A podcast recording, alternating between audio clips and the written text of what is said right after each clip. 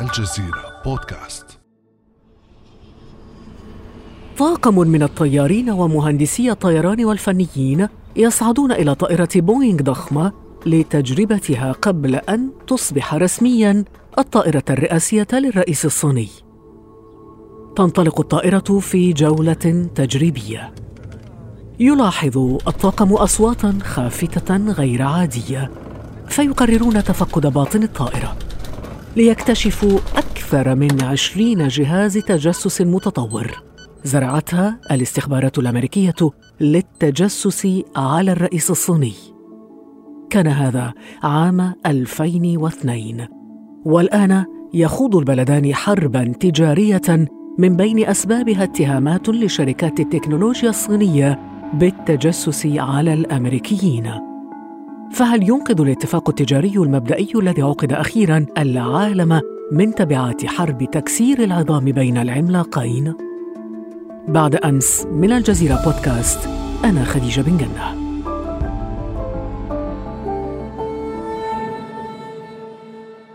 نرحب اليوم بزميلنا حاتم غندير رئيس قسم الاقتصاد بقناة الجزيرة. أهلا بك حاتم. السلام عليكم. وعليكم السلام. أهلا وسهلا خديجة. الصحة. وش راك؟ والله بخير الحمد لله. أنت بخير؟ الحمد لله طيب حاتم نسمع كثيرا مصطلح الحرب التجارية. ما الذي نعنيه بالحرب التجارية؟ في آخر سنتين بدأت الصحافة العالمية وبدأ العالم كله يتكلم عن حرب تجارية. هي تحديدا بين الولايات المتحدة الأمريكية كاكبر قوة اقتصادية في العالم والصين كثاني أكبر قوة اقتصادية في العالم. طب كيف بدأت الحرب بين الصين بين هذين العملاقين أمريكا والصين؟ هي بصراحة منذ سنوات بعيدة لكنها لم تكن بهذا الشكل ولم تكن بهذه الكيفية لكن ترامب لأنه كان أكثر جرأة وأكثر صراحة قال بأننا مهددون من الصين. التهديد ليس فقط تجاري وإنما أيضا يتعدى إلى الجانب الامني، هنا ترامب هو كشف فقط عن حجم هذه الحرب التي كانت في الخفاء، نعرف بأنه حتى الرئيس جورج بوش وكلينتون وغيرهم كانوا دائما يتضايقون من الصين، لماذا يتضايقون من الصين خديجة؟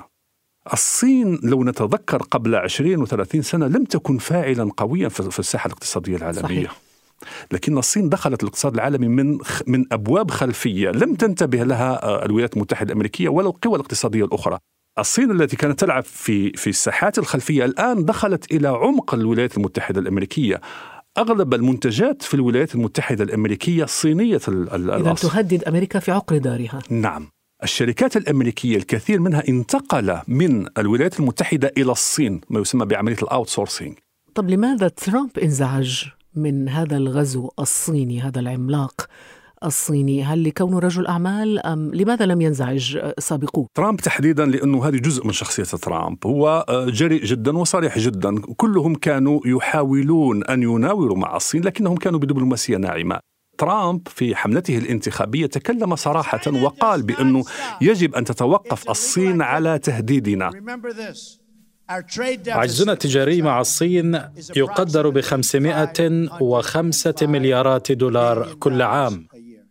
الولايات المتحدة الأمريكية تستورد من الصين بشكل أكبر مما تورد لها والولايات المتحدة الأمريكية تعاني عجز.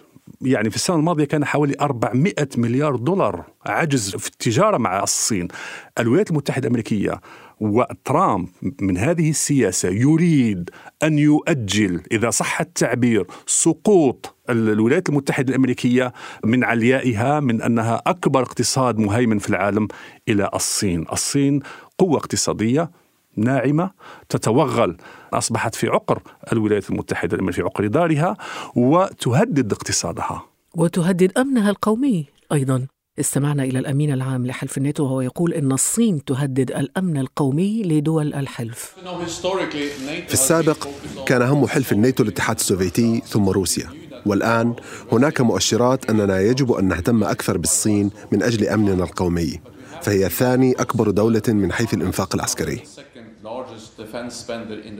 الحرب لم تعد فقط من أجل بضائع تباع هنا أو تباع هناك. الصين انتقلت من تقليد البضائع إلى صناعة البضائع، من تقليد التكنولوجيا إلى الإبداع والإنتاج في التكنولوجيا، ما حصل لهواوي هواوي نعم. نعم. ما حصل لهواوي أنه ليس فقط أنه تجاوز مبيعات أبل والآيفون وإنما طور تكنولوجيا متقدمة جدا في الجيل الخامس لم يصل إليها أي أحد على مستوى العالم. الجيل الخامس سيسرع الإنترنت أو سرعة الإنترنت بحوالي 100 ضعف. هذا يمكننا في المستقبل من أنه السيارة تصبح ذاتية القيادة. العمليات الجراحية تتم عن بعد بشكل دقيق جدا. البيانات كلها موجودة في آه، سحبات إلكترونية بإمكان آه، إدارتها وبإمكان التحكم فيها. من يمتلك المعلومات الآن؟ من يمتلك البيانات الآن هو أخطر ممن يمتلك القنبلة النووية في الحرب الباردة. أصبح بالإمكان ارتكاب أعمال عدائية خارج نطاق سيادة القانون من طرف الحكومات الأجنبية ومن وراء شاشة كمبيوتر لذلك لاحظنا هذه العقوبات التي جرت على هواوي. اعتقال ابنة مؤسس شركة هواوي وهي المدير التنفيذي لهواوي في كندا وإخضاعها للمحاكمات إلى حد الآن هناك. معركة كسر عظام إذا صح التعبير؟ بأسلحة تكنولوجية؟ بأسلحة تكنولوجية وبالتحكم في هذه التقنية. من يتحكم فيها؟ مثل ما قلت لك هو الذي سيستطيع أن يصنع القرار في المستقبل. يعني هناك من يقول بعد عقدين من الزمن ستصبح الصين القوة الاقتصادية الأولى في العالم. أنا أظن هذا في أقصى تقدير. طيب إذا كانت إلى هذا الحد الصين عملاقا اقتصاديا طيب العملة الصينية اليوان يعني ليست سائدة في العالم. طبعا الصين مثل ما قلنا أنه هي تنتهج الدبلوماسية الهادئة والناعمة. لكن هي قوة اقتصادية كبيرة. نعرف بأنه حتى داخل الولايات المتحدة الأمريكية الصين تمتلك أكبر سندات الخزانة الأمريكية. الصين بإمكانها أن تقوض الاقتصاد الأمريكي لو, لو شاءت. الصين بدأت حاليا في المبادلات التجارية باليوان مع العديد من الدول. مثلا؟ وهذه مثلا مع روسيا مع الكثير من دول من دول جنوب آسيا. في بورصة هونغ كونغ أيضا النفط بدأ يتداول أيضا باليوان. فهنالك مؤشرات على أن الاقتصاد الأمريكي لن يصمد إلى ما لا نهاية أمام هذا التنين القائم. هل هل ذلك مرتبط بالتراجع السياسي؟ يعني تراجع سياسي يصحبه أو يصاحبه تراجع اقتصادي حسب ما كنت تشرح الآن. أنا أظن هو هو تلازم بين بين بين الش بين الشيئين مسارين بين المسارين، الولايات المتحدة الأمريكية عندما جاءت الأزمة المالية العالمية اكتشفنا فجأة بأنه اقتصاد لم يعد مبني على الإنتاج وإنما أصبح مبني على المضاربات، مبني على على الورق، مبني على الرهون، مبني على القروض. الديون في الولايات المتحدة الأمريكية أكبر من إجمالي الناتج المحلي في أمريكا كلها. كلامك حاتم يحيلنا إلى الحديث عن نتائج هذه آه، الحرب. الشارع خال إلا من بعض المتسكعين. المحال خاوية والبنوك مغلقة. في ضاحية المدينة جلس مزارعو الشمندر قرب محصولهم من الثمار الحمراء الباهتة بعد أن فشلوا في بيعها. بينما في بيت خشبي فقير على أرض جرداء تنتظر أم عودة طفلها من يوم عمل في منجم للفحم بعشر سنتات. عليها أن تدبر بها طعامها. هذه مشاهد من مدينة أمريكية في ثلاثينيات القرن العشرين وقد ضربها الكساد العظيم.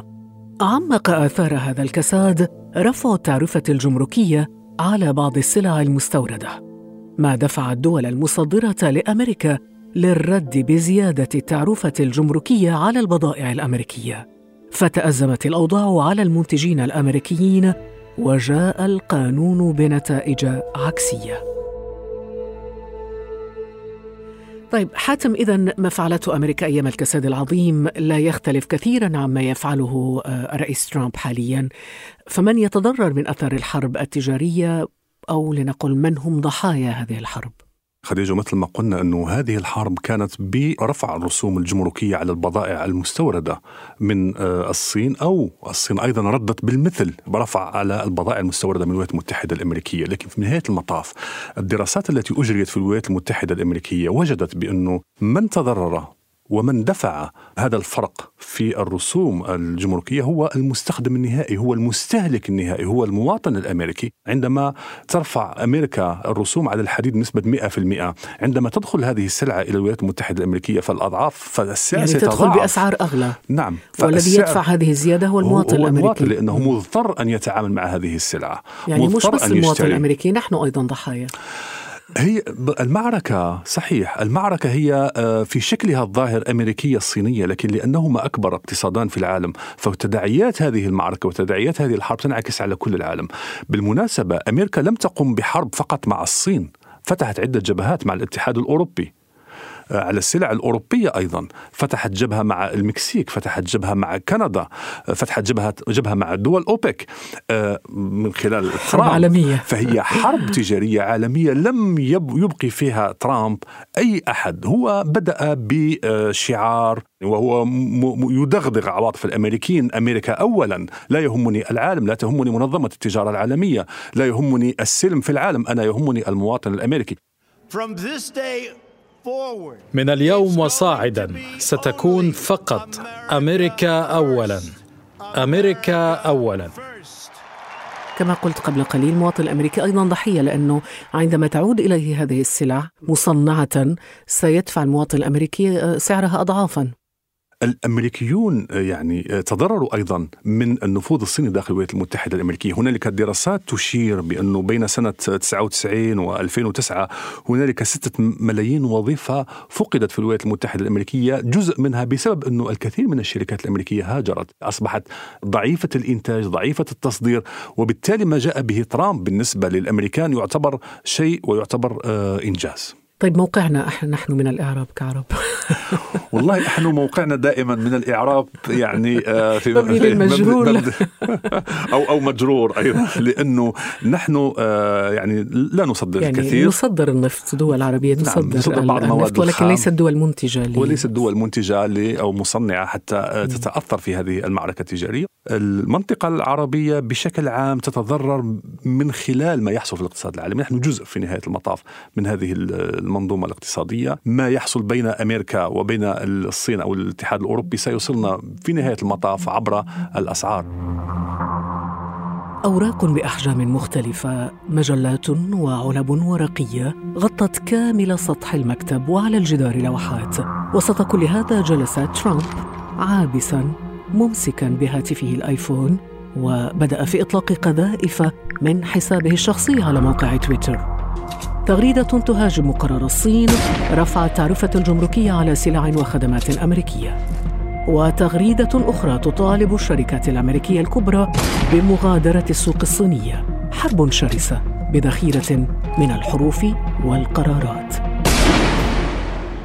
لكنه عاد ليعلن قبوله بالمرحلة الأولى من الاتفاق الذي ينتظر أن ينهي الحرب التجارية بين أكبر اقتصادين في العالم.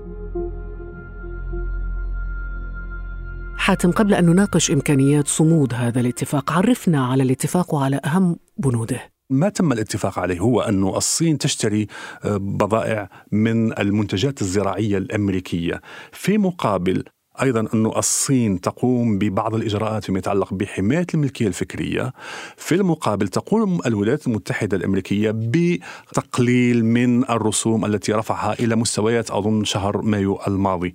وبالتالي هي عملية آه، التقاط أنفاس هي عملية اتفاق على حد أدنى حركه ما زالت لا أحد يضمن أن ينسف الاتفاق بتغريدة من ترامب نعم هل نعم. هل تبدو آه، إمكانيات أو فرص صمود هذا الاتفاق قوية؟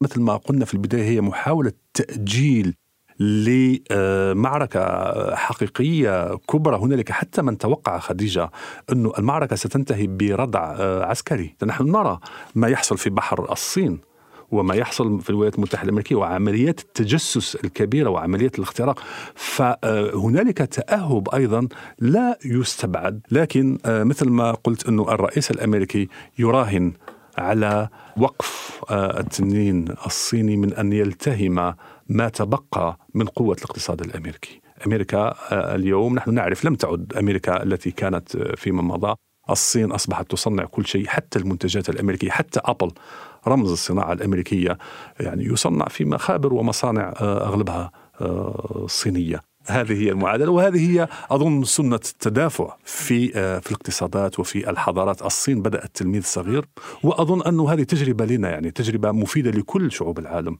عندما تنظر أنه دوله بتعداد مليار و600 مليون آه، استطاعت أن تؤمن غذائها لأنه خديجة إحنا دائما في العالم العربي ينظر إلى الفرد على أنه عبء وعلى أنه فم يلتهم وليس يدان. تصنعان ويدان تنتجان عندما يوظف الفرد أو الإنسان في منظومة اقتصادية لها رؤية ولها مخطط تستطيع في نهاية نعم. المطاف أن تبني اقتصاد نعم. وأن تزاحم في الاقتصادات. شكرا شكرا حاتم غندير على هذه المشاركة معنا في بودكاست الجزيرة بعد شكرا أمس. شكرا خديجة.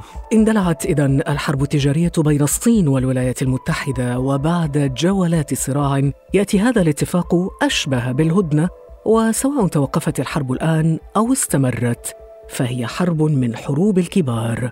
يطلقون النار وتسقط غالبية الضحايا من الصغار.